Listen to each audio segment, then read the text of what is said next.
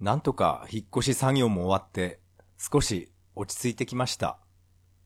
ちょっとずつゲームをする時間ができてきました。よかったです。それでは始めましょう。第38回。それは涙で始まった。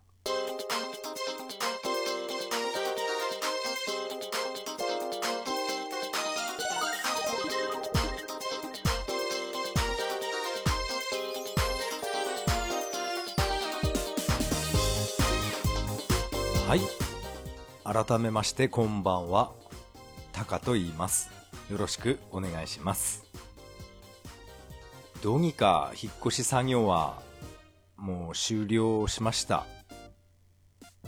物を運ぶっていう作業がこれでもう全部終わりましたね。あとはもう向こうの家から持ってくるものは何一つありません。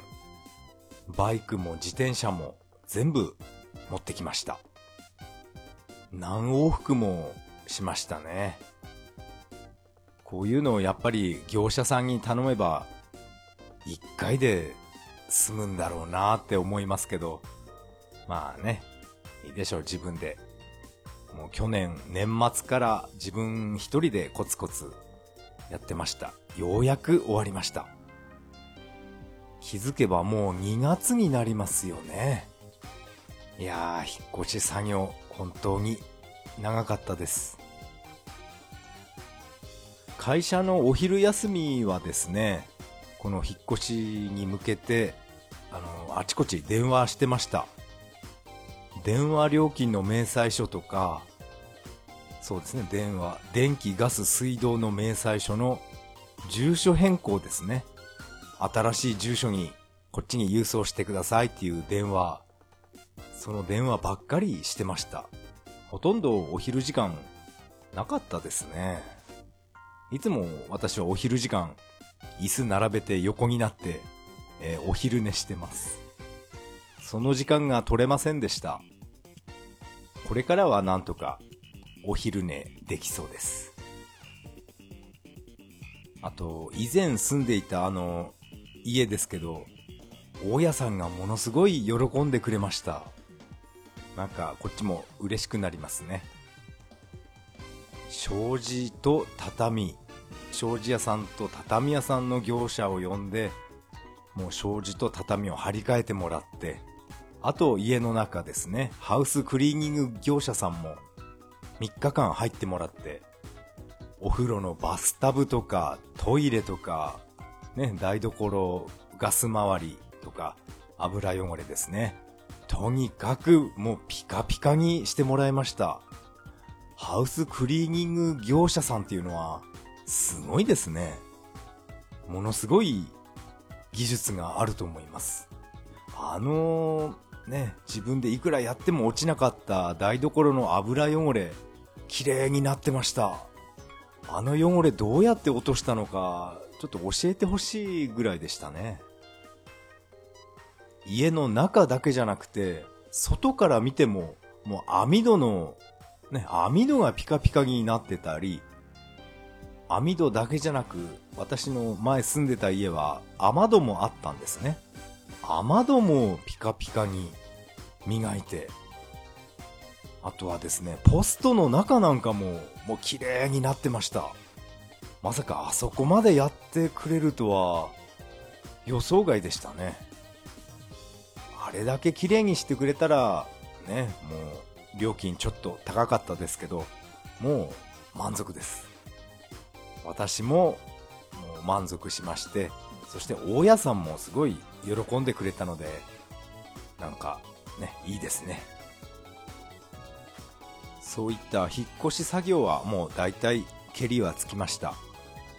今やってるのはですね、まあ2月、家を建てたということで、えー私は確定申告っていうのを初めて、えー行くことになっています。その書類作成に、もう毎日頭悩ませ、悩ませています。私はね、こういうのなんか苦手なんですよね。もう40半ばですけど、確定申告っていうのは初めての経験になります。いろいろ会社の事務やってる人にいろんな詳しく、ね、詳しく優しく教えてもらって、役所に行ってこういうね、証明書をもらってきて、こういうのを、ここを書いてとか、丁寧に丁寧に教えてもらっています。そして有給休暇を使って役所に行っていろんなね、証明書とか、住民票とかいろんなものを取ってきました。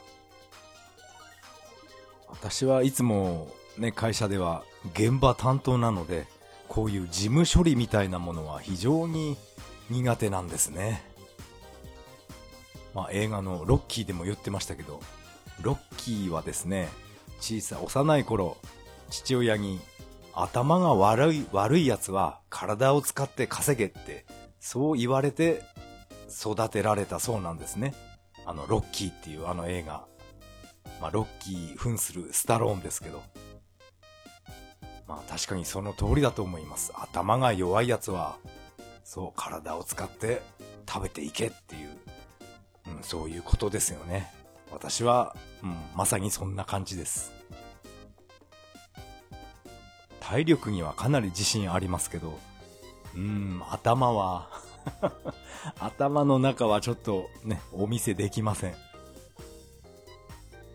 えー、そして今回の本編はですけどね、まあいろいろ何話そうかなって考えまして、もう何年も続いてる WeFit について、えー、お話ししようと思います。えー、それではよろしくお願いします。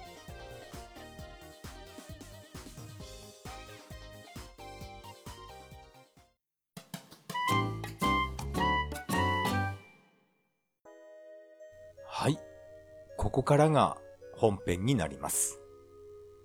今回はですね、えー、WeFit について話そうと思います。この WeFit はですね、私がもう毎日のようにツイッターに画像を上げてます。毎日のようにですけど、たまに、たまにどうしてもサボっちゃう時ありましたね。まあこの辺は、まあね、ゆるーく配信、配信じゃないや。ツイッターに投稿してますけど、この WeFit を始めてから、えー、3500日経過しましたって画面に出て、その画像をツイッターにちょっと前に上げたんですね。3500日っていうのは、もう、10年近いですね。9.5年っていう、そういう数字が、まあ今計算したら出ました。9年と半分ぐらいもうやってるってことですね。いや、よく飽きずに Wii Fit やってるなーって自分でも驚いてます。でも毎日こうやってツイッターに画像を上げてますけど、まあ毎日運動とかトレーニングしてるわけじゃないんですね。お風呂入って、そして全裸に、全裸のまま、ウィーボードに乗って体重を測って、それをツイッターに上げてるだけなので、そうですね。体重を測ってるだけですね。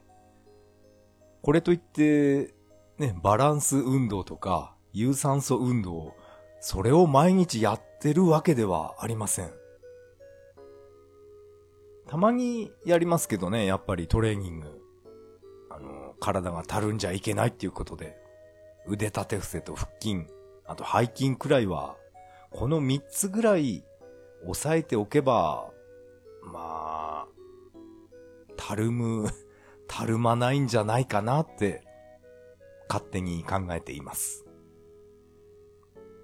この WeFit、まあ、3500日経過って出たんですけど、厳密にはですね、それ以上やってると思います。10年以上やってるはずです。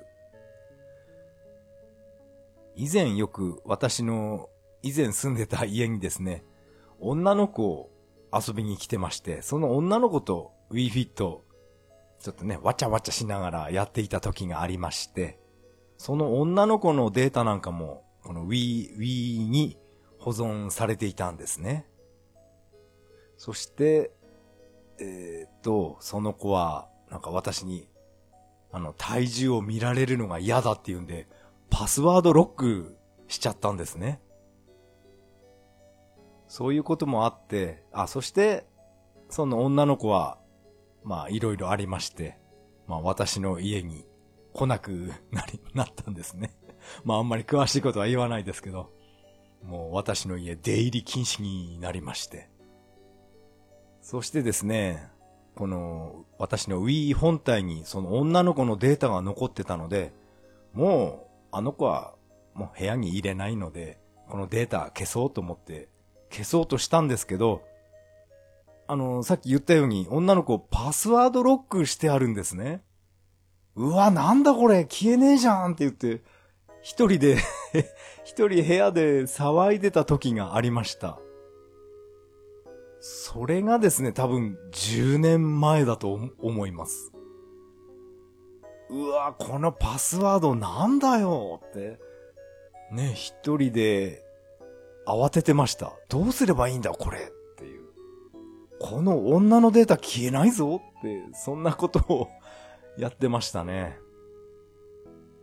どうやってもこのパスワードを、あの、私は解析することができなかったので、もう、やむを得ず初期化するしかなかったんですね。もう、それまで私が積み上げてきたですね、WeFit のこのデータ、これを全部消すことになりまして、そうしないとその女の子の、いつまでも女の子のそのアイコンがずっと残ってるんで、これ気分悪いなと思って、うん、仕方がなくその WeFit のデータを消しました。女の子のデータも消えて、そして私の自分の今までのデータ、もう消すしかなかったんですね。そういうまあ残念な過去がありました。そのデータを消してから、あの、今日までですね、今年まで。それが3500日目っていうことになります。ですから、もう3500日以上やってます。もう本当に10年以上だと思います。正確には覚えてないんですけど、うん。10年以上やってますね。WeFit って何年に発売したかよく覚えてないですけど、3500日以上は私はあの WeFit やっていることになります。本当にね、あのパスワードロックした、あれがですね、本当にひどいことしますね。まあ、そんなこともあって、もう10年以上、この WeFit、WeFit と付き合ってますね。WeFit の女性トレーナーですけど、よくコロコロと髪型が変わるんですね。これなかなかいいシステムだと思います。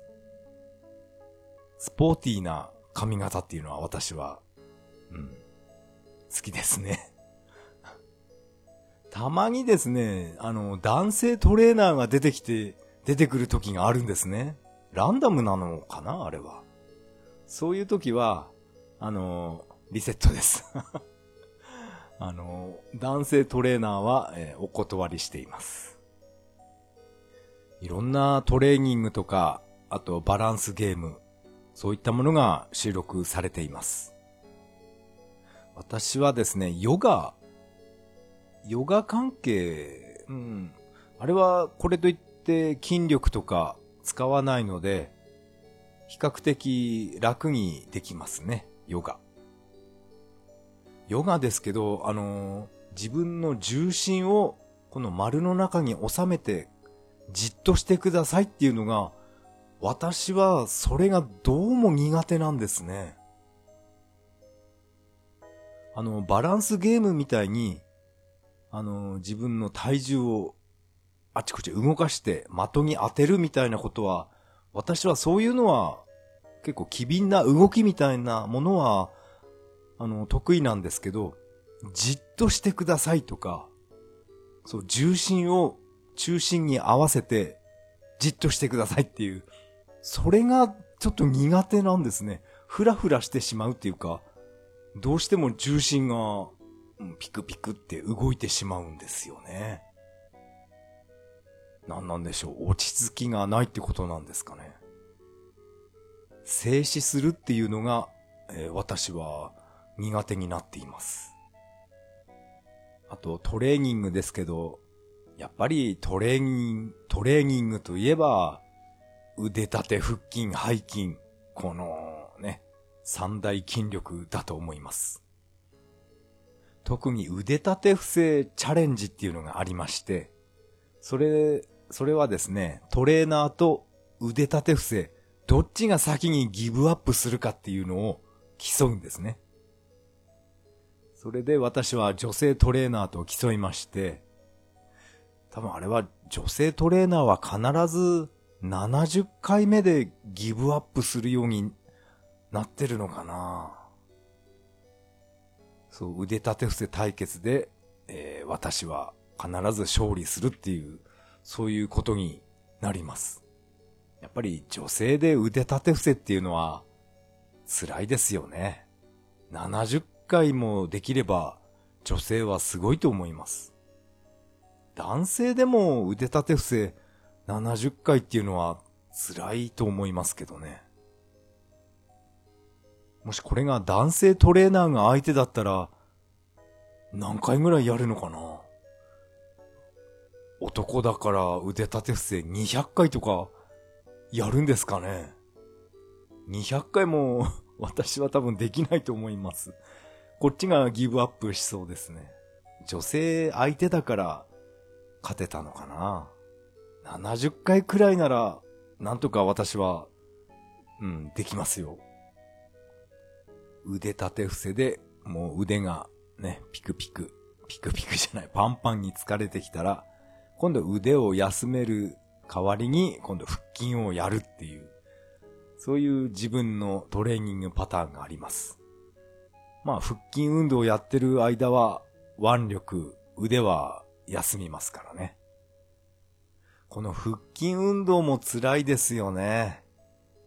この両、両手と両足を上げて、なんと言いますか、ひらがなのくの字にするような、あの腹筋方法。こうやれば、うん、腰が痛くならない、腰の負担が少ないのかもしれませんね。昔よくね、私が子供の頃学校でやらされた腹筋運動、あの、もう一人の人に足を押さえてもらって、上半身をもし、持ち上げるっていう、あの腹筋方法は完全に間違いですよね。あれは腰を痛めます。でも昔はあれがいいことなんだっていうそういう間違った教育だったんですよね。運動中水を飲むなとか、それ、そんなことを言ってるうん、そういうレベルでしたよね、国全体が。うん、なんか、そんなことをいろいろ思い出しますね。そう、私は陸上部だったんですけど、汗、汗だくになってもう喉カラカラなのに、水は飲まない方がいいタイム出るんだよっていう、そういう先生の教えでしたね。完全にあんなのは間違いです。えー、そしてですね、腹筋運動。腹筋の話ですけど、腹筋はですね、私はちょっと、うん、苦手ですね。50回くらい腹筋やったら、もう結構、うん、額に汗流れてきますね。50回あの体をね、手と足持ち上げてくの字にするあの腹筋方法は、結構お腹にきますよ。次の日痛くなります。そしてもう腕が、腕じゃない、お腹が痛く、腹筋が痛くなってきたら、そしたら今度はね、背筋とか足を 鍛えるっていう、そういうトレーニング方法をしています。あとはですね、フラフープ運動ですか。あれも結構お腹周り痛くなります。ああいうフラフープ運動、運動で腰をね、グリングリン回すだけなんですけど、あれを3分4分続けるっていうのは結構きますよ、脇腹。痛くなります。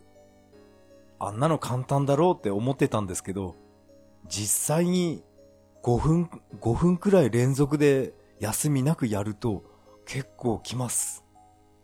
でも、あれ面白いんですよね、フラフープ。フラフープ運動ですか。フラフープ燃焼って名前かな。この WeFit は自分の作った Me がですね、いろんなところで出てくるので、まあ私が、私の家の Wii はですね、いろんな芸能人とかの Me が、Me っていうか、なん、なんて言えばいいのかな。アバターみたいなもんなんですけど、芸能人とか有名人の、そういったアバターばっかり登録してあるので、フラフープ運動の時にフラフープを投げてくるのが、エガちゃんだったり、そういうミーがいっぱいいるんですね。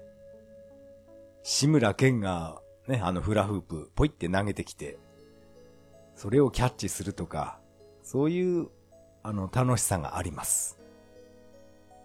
あとはですね、踏み台運動ですね。踏み台リズムかな。まあ昔で言う踏み台昇降ってやつですか。1、2、1、2ってずっと、あの、バランスウィーボードを踏んで降りて、踏んで降りてって延々とやります。あれが始まるとですね、もうテレビ、テレビ画面なくてもいいので、ウィーリモコンで1、2、1、2って声をかけてくれるんですね。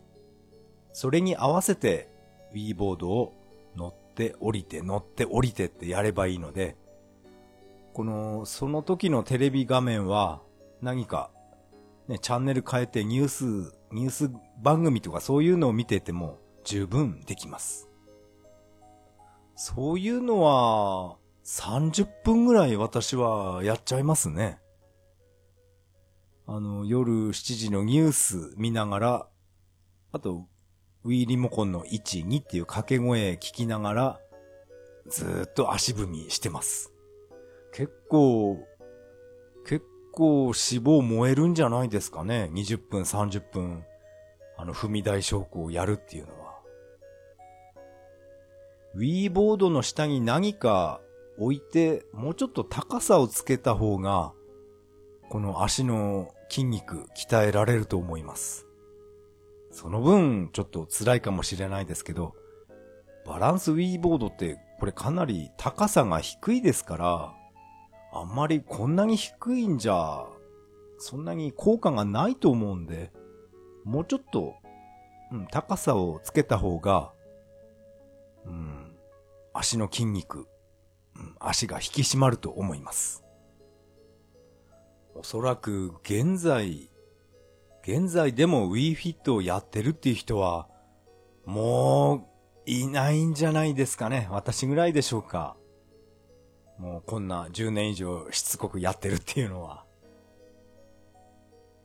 中古屋さんに行くとですね、もう WeFit とか WeFit プラス、このソフトは100円で十分買えますね。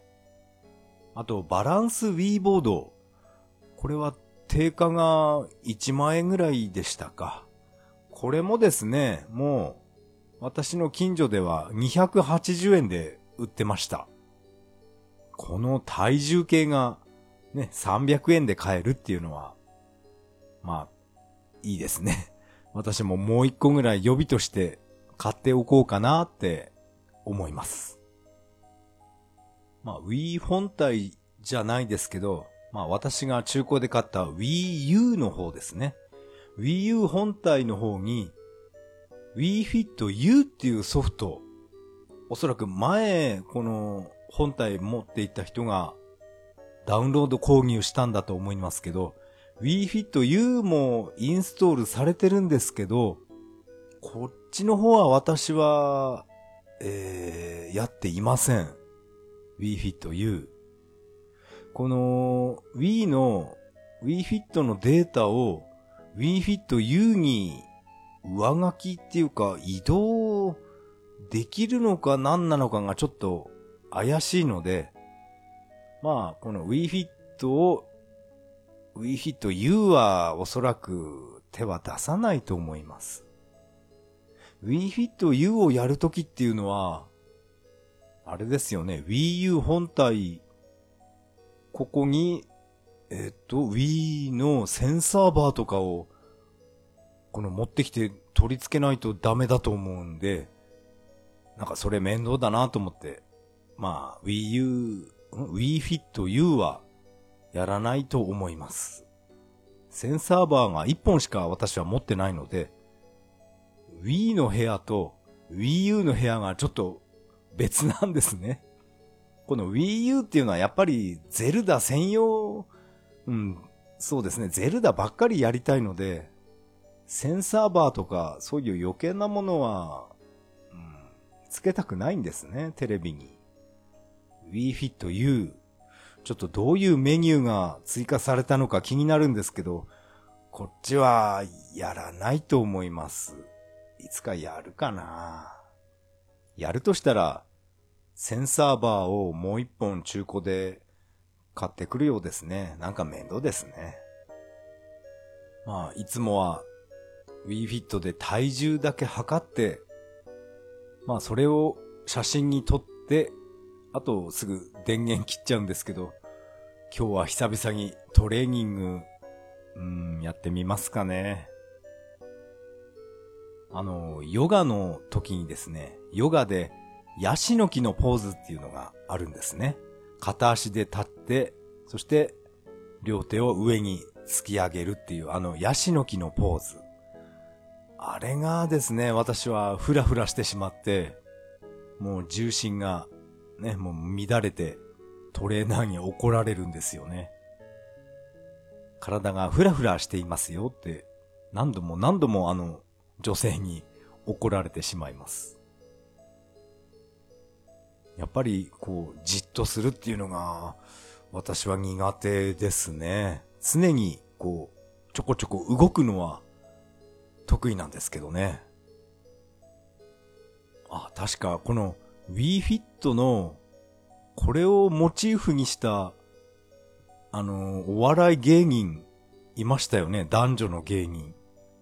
あのお笑い芸人の、うん、WeFit のネタ、面白かったですね。あの、女性トレーナーが、なんか似てるような似てないような微妙な、あのー、顔だったんですね。ポニーテールにして。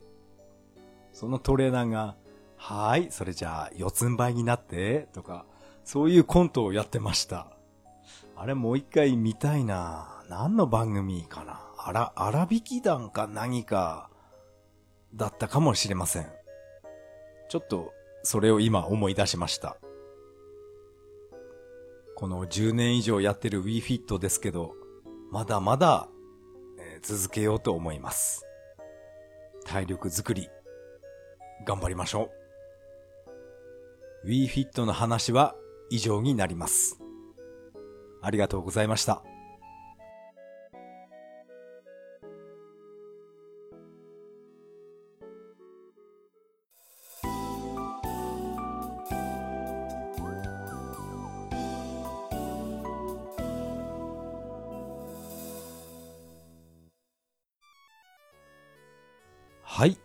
エンディングです。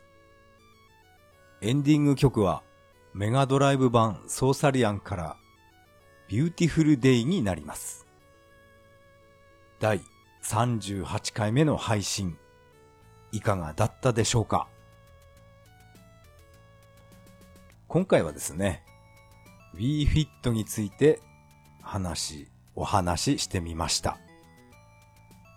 WeFit 現在でもやってるっていう人、おそらくいないでしょうね。もうみんな、ウィヒットは飽きちゃったと思います。バランスウィーボードが中古屋さんで、もうゴロゴロ、もう投げ売りされてるんですね。20個ぐらいありましたね。1個280円で。ですから、もう現在でも WeFit やってるっていう人は本当にいないと思います。自分だけでしょうね、きっと。うん。誰もやってないですね。でも私はこういうのね、好きなんで、これから先何年もまだまだ続ける予定です。前回の配信は、まああんまりゲームの話はしていなくて、福男の話ばかりしていたと思います。そして今回はこの WeFit について、えーお話ししました。なんと言いますか、今年の配信からはですね、一つのテーマ、テーマを一つに絞ってから話そうかなって、そんなことを考えました。まあ理由はですね、前回、あ、前回じゃないや。今まで自分が配信していたものの中で、確か、あやぽんのこと、なんだかんだ喋った時があったなーっていうのは覚えてたんですけど、それが第何回かなっていうのが自分でわからなかったんですね。まあ、あの、あやぽんっていう、塚田彩香っていうアイドルの話をした時があったんですけど、それもう一回自分自身で聞いてみたいなと思って、自分のね、このポッドキャスト探してたんですけど、第何回だっけってずっと調べてる時間がなんかもったいなく感じたんですね。そういうこともあって、やっぱり、テーマを一つに絞って、そしてそれを、その、ポッドキャストのタイトル、タイトル名につけて、そうやって配信しようかなって、えー思いました。確かにね、今まで、私のね、このポッドキャストのタイトル、めちゃくちゃでしたよね。めちゃくちゃでした、タイトル。相談のことは嫌いでも、セガを嫌いになならないでくださいとか、とにかくふざけた題名をつけて、シーサーブログに投稿していました。これ何のこっちゃわかんないですよね、あれじゃ。バイクの話散々してましたけど、この、ポッドキャストのタイトルにバイクのことを、うん、書いた時はないと思います。ゴールドウィングの話、だ第何回でしたのかなって、もう一回自分で聞き直そうとした時に、もう全然手がつけられなくなりますから、やっぱりね、このタイトルっていうのは重要だなって思いました。まあ、引っ越しも終わって、部屋もだいぶ片付きまして、まあ、ゼルダの伝説をやる時間も徐々に増えてきました。まだまだ楽しめそうです。そして、去年買った任天堂スイッチのソフト、この SNK コレクションですね。まだ眺めてます。いい加減スイッチ本体買おうかな。このためらっているのはですね、まだネット環境が揃っていないんですね。光回線はまだ繋がっていません。光回線繋がったら、なんかね、また以前のように、ネットゲームばっかりやってそうな、そういう毎日になってしまいそうな不安があるんですよね。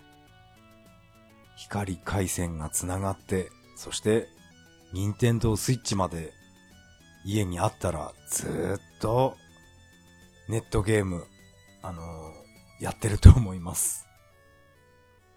まずいなぁ。なんか、若い頃のあの頃、思い出しますね。ずっとセガサターンで X バンドばっかりやっていたんですよね。20代の時。どこの誰か全く知らない人とセガラリーで競争して、もう毎晩、毎晩毎晩ずっとネットゲームやってました。またあの生活になっちゃうのかな。このポッドキャストでは皆さんからのメッセージをお待ちしています。シーサーブログの投稿フォーム、またはツイッターからハッシュタグ、それは涙でとつぶやいていただけると大変励みになります。まもなく恵方巻きの日が近づいてきました。恵方巻き、美味しいですよね。でもあれって、本当に関西の人っていうのは、あの太巻きをもぐもぐ、あの一気に食べるのかな？それ気になりますね。あんなね、普通に包丁で切って、食べやすいサイズに切って食べる、食べた方がいいと思うんですけどね。あんな無理やり口の中突っ込んで食べるっていうのは、それは私はやりません。食べづらいです。それでは、次回配信まで。さようなら。